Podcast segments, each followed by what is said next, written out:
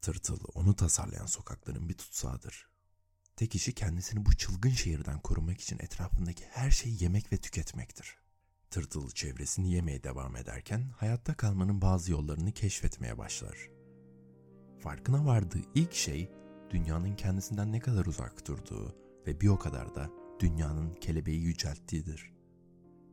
Kelebek tırtılın içindeki yeteneği, düşünceyi ve güzelliği temsil eder. Ancak hayata sert bir bakış açısıyla bakan tırtıl, kelebeği zayıf olarak görür ve kendi çıkarlarına göre kelebeğin pezevenkliğini yapmaya başlar. Herkese selamlar ben Yiğit ve burası Aklım Yolu. Umarım bugünkü podcast'i beğenirsiniz. Hayat mücadelesinde ilk günden beri insan hep sorunlarla karşılaşır ve emin olun bunu her insan yaşar. Çözümler arar ve en sonunda dönüşürler. Bu dönüşümler sayesinde kendimizi tanırız. Daha doğrusu kendimizi tanımlarız ve bu tanımlamalara göre tekrardan değişiriz. Yeni travmalar gelir, onları yaşarız ve tekrar dönüşürüz. Ben buna hayat diyorum. Bazen hayattan kopuyor gibi hissedebiliriz.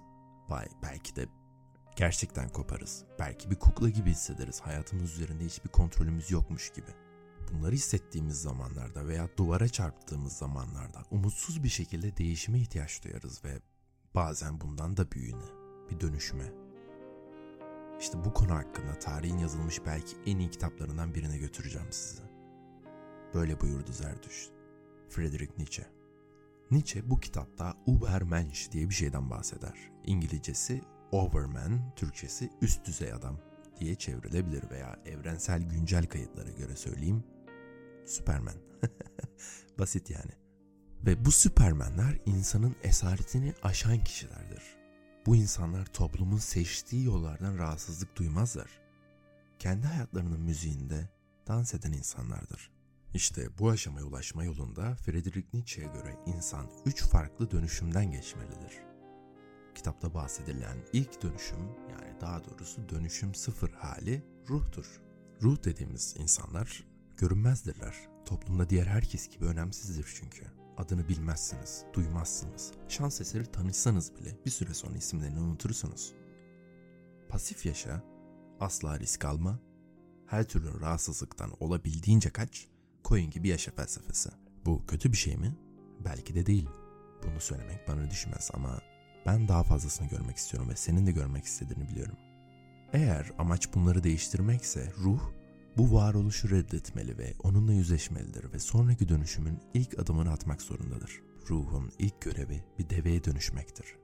Deve, camel, camel soft, camel box, camel toe. Kitabın bu bölümünde ruh evet bir deveye dönüşür. Develer sembolik olarak çok anlamlıdır çünkü develer normalde de anlamlıdır. Güzel bir hayvandır yani. Develer çok fazla ağırlık taşıyabilirler uzun çöl yolculuklarında hayatta kalabilirler. Deve dönüşümünde olan ruhlar hayatın getirdiği zorlukları ve rahatsızlıkları sırtlarlar. Süperman olma yolunda bu acıları kabul edip onlarla yüzleşip hatta ve hatta o acıları hayatlarına davet ederler. Bununla beraber deve ölümü, ızdırabı, bilgi için susamışlığı, sıkılmayı ve ağır çalışmayı temsil eder. Deve hayattan kaçmaz, kendisiyle hayat arasında bir mesafe de koymaz.'' Bunun yerine deve bunları bir görev duygusuyla kucaklar. Kendini ateşler ve yol alır. Aynı senin gibi. Ve işte bu şekilde ruhlar bir sonraki aşama için gerekli olan kudret, kuvvet ve dayanıklılığa sahip olabilirler deve olarak. Deve olmanın en büyük sorunu tabii ki de kocaman, uçsuz bucaksız, nerede biteceğini bilmediğiniz çöllerde tek başınız olmaktır. Ki bu kesinlikle çok zor bir şey. Ama ben şöyle düşünüyorum.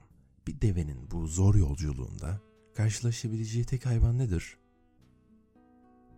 Başka bir devedir. Ve yalnız deve artık yalnız kalmak zorunda değildir. Beraber çölün zorluklarını geçebilirler değil mi? Bu çöl krizinden çıkmak için ruhun en sonunda bir sonraki dönüşümüne geçmesi gerekiyormuş. Ruh bir aslana dönüşmeli. Çünkü en yalnız çölü terk etmek için en büyük zorluk alan çölün sonundaki boss savaşını yapmaktır. Yani o da ejderha ile dövüşmektir. Bakın Nietzsche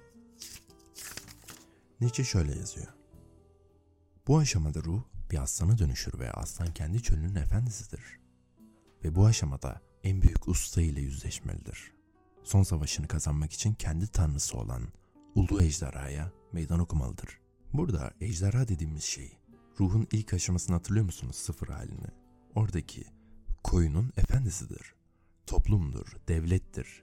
Nietzsche'nin durumuna göre ne bileyim kilisedir, ailedir, eğitim sistemidir. Bu yüzden ejderhanın ismi tırnak içinde efendidir. Ruhun deve dönüşümündeyken öğrendiği ve kendine kattığı şeyler bir aslan olup ejderha ile dövüşmesine yardımcı olur. Aslan cesaret, azim, isyan ve öfkeyi temsil eder. Ve aslan ejderha yenebilmek için en büyülü ve en kudretli skillini kullanır. Ve bu skillin adı hayırdır. Hayırdır lan. Buradaki hayır sizce ne anlama geliyor? Bence dışarıdan gelen ve seni, sizi yerinizde saydırmaya çalışan güçlere, yani e, geleneklere olabilir, baskılara çok bariz bir şekilde dur demektir. Ve böylece aslan kölesi olduğu ejderhayı öldürebilir. Evet artık ruhun bir efendisi yok. Karşısında o zaman kolay bir yol mu var? Hayır. Hatta en zor yol burada başlıyor. Ve o da kendi değerlerini, kendi yönünü ve kendi çölünü oluşturmaktır. E, tabii ki de aslan dışarıdaki her bir varlığı zalim ve yozlaşmış görmez ama artık onları basit bir şekilde gerçekleriyle ayırt edebilir. Ve bu da kişinin bir kişilik olabilmesi için yani Superman, Uberman olabilmesi için ruhun attığı ilk adımdır. Aslanın bir sonraki görevi bu farkındalıkları unutmadan geçmişte yaşadığı ızdırapları ve acıları geride bırakmaktır. Yeni bir başlangıcın parçası olmalıdır aslan. Ve bu da bizi ruhun bir sonraki dönüşümüne götürüyor. Ruhun bir sonraki dönüşümü bebektir. Peki, şimdi size soruyorum, bir düşünün. Kendi efendisini yenmiş kudretli bir aslan neden bir bebeğe dönüşmek ister? Bir bebek bir aslanın yapamadığı neyi yapabilir? Bir bebek masum ve bağışlayıcıdır. Ruh önce başkalarının dünyasında hayatta kalmayı becermiştir. Ardından o dünyayı fethetmiştir ve artık kendi dünyasını oluşturabilecek kadar yoğun bir olgunluğa sahiptir. Ve bu yeni yarattığı dünyada en sonunda hayatın akışında usulca akabilir. Evet, konu hakkında fazla yorum yapmak istemiyorum. Zaten hikaye oldukça güçlü bir hikaye de öyle değil mi? Eminim ki bunları dinledikten sonra siz de hangi aşamada olduğunuzu en azından düşünmüşsünüzdür ve önünüzde nasıl bir yol var bununla ilgili birkaç bilgi edinmişsinizdir. Dönüşümde korkulacak hiçbir şey yok. Her şey gibi bu da bir döngü ve her acı bir dönüşme yol açabilir. Bir sınır yok. Bu şekilde olgunlaşırız. Biz bugüne kadar bu şekilde hayatta kaldık.